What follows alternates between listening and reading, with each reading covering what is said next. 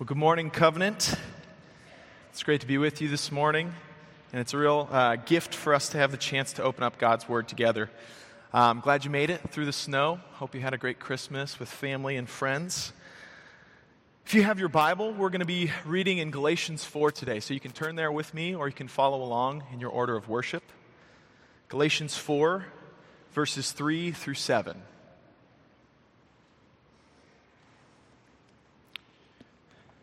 The Apostle Paul says this starting in verse 3.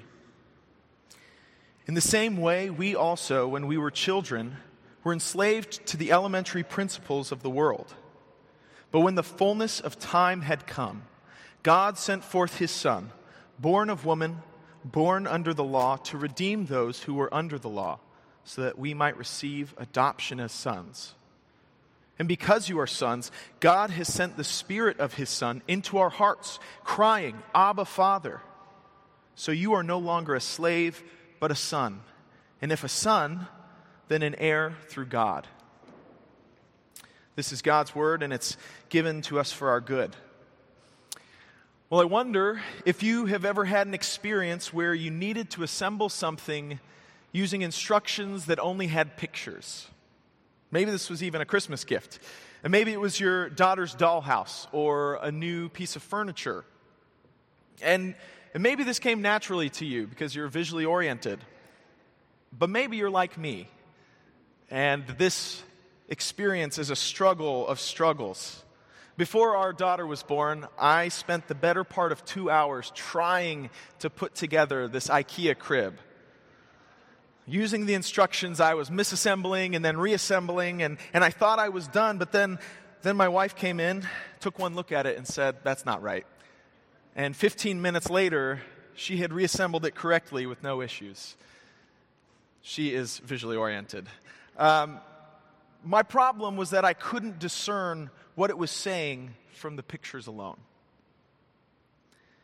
The pictures were helpful in giving an overall impression of the task, but without the steps clearly spelled out in words, I was prone to misinterpreting or misunderstanding or, or just completely missing the significant information that the pictures were trying to communicate. And I think a similar thing can happen when we think about the story of Jesus' birth. This is the story that we love to tell and we love to sing songs about all throughout the Christmas season, but sometimes we can become numb because of the familiarity of it all. Or, or we can sentimentalize it to the point that it's basically a fairy tale. The events, the people, the details, they become like these images that are hard to decipher. Uh, theoretically, they seem important, but without a clear articulation of the ultimate significance that God sent His Son into the world, we can find ourselves misinterpreting, misunderstanding, or, or just completely missing out on the life altering reality that this story communicates to us. But in God's wisdom and in His grace, we find in our passage today just this kind of powerful explanation that many of us need. In just a few sentences, Paul gives us this two pronged answer to this question that can arise in our hearts. Why does it really matter that in the fullness of time had come, God sent forth His Son into the world? What kind of difference could this make in my life? How might this change something or, or even everything about my life? And what we'll see in this passage is that God sent his son into the world to redeem us from slavery and to adopt us into his family. Let's pray and dedicate our time to God. Father, we thank you that you have given us the opportunity to be together. We thank you for your word, which speaks truth to us. I pray now that your Spirit would go before us and give us understanding, that you would teach us, encourage us, rebuke us. Whatever it is that we need to hear from you, Lord, I pray that you would, you would communicate that to us by your Spirit. I pray this all in Jesus' name. Amen.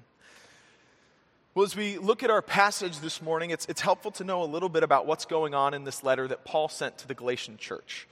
This church was made up of Gentiles that had recently come to faith in Christ after Paul had preached the gospel to them. He planted a church there, yet not long after he left, false teachers came and they threatened the gospel that he had communicated to them.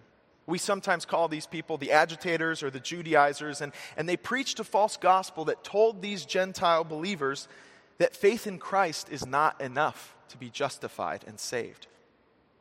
They said that they also needed to observe the Mosaic law with practices like circumcision. And when Paul heard how this church was being misled, he wrote this scathing letter full of pastoral rebuke, full of theological explanation, and ultimately full of an unwavering commitment to the gospel of Jesus Christ that comes not by works of the law, but only through faith in Jesus. And it's on the heels of a robust discussion of the purpose of the Mosaic Law that we find our passage this morning in chapter 4. And so in verse 4, Paul tells us that when the fullness of time had come, God sent forth his Son, born of woman, born under the law, to redeem those who were under the law. And the first answer that we see here is that Paul is saying God sent his Son to redeem us from slavery. The act of redeeming is an act of deliverance, of rescue, of setting free a person or people who, by definition, are not free. And so the glorious act of redemption starts with the dark recognition of bondage and slavery. And that's exactly how Paul speaks in verse 3. He writes that in the same way, we also, when we were children, were enslaved to the elementary principles of the world. And he's recalling a time prior to the coming of Christ when they were trapped by what he calls the elementary principles of the world. This is not a phrase we use every day. It's, it's kind of a puzzling phrase because it was used in a variety of ways in the ancient world. Often it was used as a way of referring to the four elements that the ancient people believed made up the universe air, water, earth, and fire. But it was also used to describe things like letters, which served as the building blocks for words. It was also used in some medical contexts. And so it's a little hard to pin down and tell if Paul has one specific context in mind or a number of them. But at the foundation, it seems clear to us that this is a way of describing the fundamental components of life before and outside of faith in Jesus. And at the foundation, humans have been drawn away from the glory and the worship of God, and they've been enslaved into ever deepening forms of sin and idolatry. For Gentiles, this was classic pagan idol worship, the worship of created things rather than the Creator. But for the Jewish people, their enslavement was a bit more subtle, but it was no less stifling. Because as Paul tells us in chapter 3, their captivity was to the law. Over the course of time, the people had taken the law and they had made it into a kind of idol. The law was given to them as a gift to instruct them how to live in faithful obedience to God, and it promised blessings for obedience. Yet, in the previous chapter, Paul says that it also held out curses for disobedience. He writes in Galatians 3:10 that all who rely on works of the law are under a curse. For it is written, Cursed be everyone who does not abide by all things written in the book of the law and do them. And you and I know, we know because of human brokenness that no one obeys the law completely. And so the law becomes a kind of prison. The law can convict and it can instruct, but it cannot justify a sinful person. That righteousness that we so desperately need to stand before a holy God can only come by faith in Christ, not by works of the law. But the problem among the Galatians was that these agitators were teaching that in order to be justified, they needed both faith in Jesus and observance of the law. Rather than faith alone, they had added works of the law to the equation. But in doing this, their faith shifted from resting solely on Christ, and instead they also began to trust in their own capacity to reach a standard of righteousness. It became faith in Jesus plus works of the law. But this is self righteous legalism not the gospel. And it's the kind of thing from which you and I also need redeemed. The Galatians aren't the only ones who undermine the redeeming work of Christ by inserting their own attempts at self justification.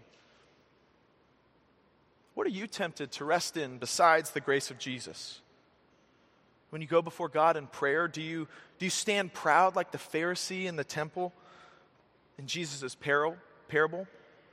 Where you trust that your religious piety or, or your faithful service or your ideological or moral purity makes you righteous, when we try to bear the weight of justifying ourselves, this becomes a yoke of slavery, is what Paul says. And deep down, we know this. It's suffocating and anxiety inducing to, to always need to try to be enough. But ultimately, it's, it's fruitless because this standard requires more from us than we could ever offer. But Paul tells us that when the fullness of time had come, God sent forth his Son, born of woman, born under the law, to redeem those who were under the law.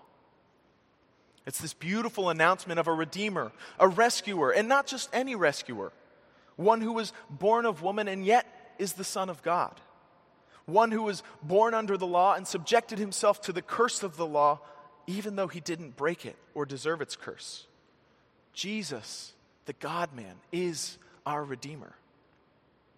And it's striking that in this moment, Paul points not to Jesus' death and resurrection, which he often does, even elsewhere in Galatians. Instead, he underscores the divine sending and the human birth of Jesus. God has sent his Son, who is truly God, in the person of Jesus. That Jesus was born of a woman, and so he shares our nature. And so he can truly represent all of humanity before God and, and, and stand blameless before him. He was born on, under the law so that he might fulfill what Israel could not in its own strength. And it's in all these dimensions that we see the wisdom and power and love of God who so desires that we would receive the true freedom of redemption and be saved from our bondage to sin. Even in our rebellion, He has withheld nothing to accomplish our redemption. And because Jesus was born under the law and fulfilled its requirements, we can be declared righteous before God. We can stand blameless before Him because of Jesus free from the curse of sin and, and the captivity of the law. And let me tell you, if, if that was the whole story, we would be blessed beyond measure. We would have so much to be grateful for, but, but that's only half of what Paul tells us. That's only half the answer that he gives. God's love is so vast and his grace is so expansive that he cares not merely that we are freed from slavery, but also that we be adopted into his family. And so Paul writes that God sent forth his son, born of woman, born under the law, to redeem those who were under the law, so that we might receive adoption as sons. The practice of adoption in ancient times overlaps in many ways with our own today. Both describe the act of parents welcoming a child into their family that was not naturally born to them. But there are a few key differences. Today, adoption is mainly a way of caring for children whose biological family cannot. And this is a beautiful thing that I know even some of you have done. But in Paul's day, in the Roman Empire, adoption was practiced primarily as a way of passing on an inheritance to someone who was not a natural born son. And this was to ensure that a family's estate was protected if they didn't have a son to pass it on to. In a number of cases, this happened even with the, the Roman emperor who didn't have a proper heir. And so Paul uses this existing concept, but he infuses it with a theological meaning. And, and he makes it deeper and richer. And you might notice that Paul uses very specifically the language of adoption as sons, even though he's writing to a congregation of both men and women. And it's important to note that, that he is not looking to disregard our individual maleness or femaleness. Our embodied humanity as men and women is a gift from God. And elsewhere in Scripture, we are called children of God. But here, here Paul is doing something else. He is pointing us to see a, a reality that's deeper than our own individuality. He's saying that Christ has so joined himself to us and made us one with him that our status as heirs before the Father is his own status, and he shares it with us. We are all sons of God because we have been made one with the Son of God. But unlike the focus of the Roman practice of adoption, God is careful to show that this is not merely a legal reality focused on an estate it's also a relational reality. And he does this, as he says in verse 6, by sending the Spirit of his Son into our hearts, crying out, Abba, Father. In his act of adoption, God holds nothing back, and instead we see that redemption and adoption is an act of the triune God. We have a triune God who's kept no part of himself from us. We have a Father who sent his only begotten Son to purchase redemption for us with his very life. We have a Spirit who calls out and cries out to God, not as judge, but as a Father. And he calls us to do the same. And we go to him with confidence that he hears us because we are truly his child. The Westminster Confession of Faith puts it this way about those whom God has adopted it says that they enjoy the liberties and privileges of the children of God. They have his name put upon them, they receive the spirit of adoption, they have access to the throne of grace with boldness. They are enabled to cry, Abba, Father. They are pitied protected, provided for, and chastened by him as by a father, yet never cast off, but sealed to the day of redemption and inherit the promises as heirs of everlasting salvation.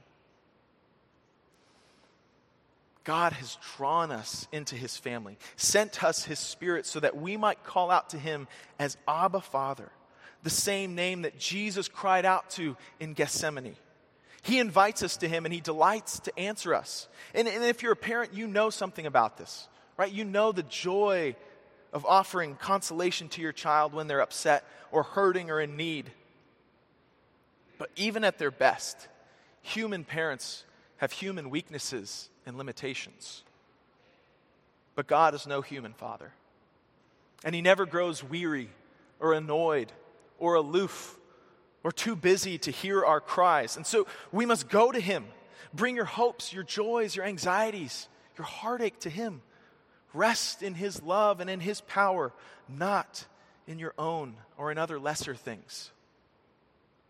The God that Jesus calls Father is our Father too, because God the Father sent His Son and His Spirit to achieve and confirm this beautiful reality to us.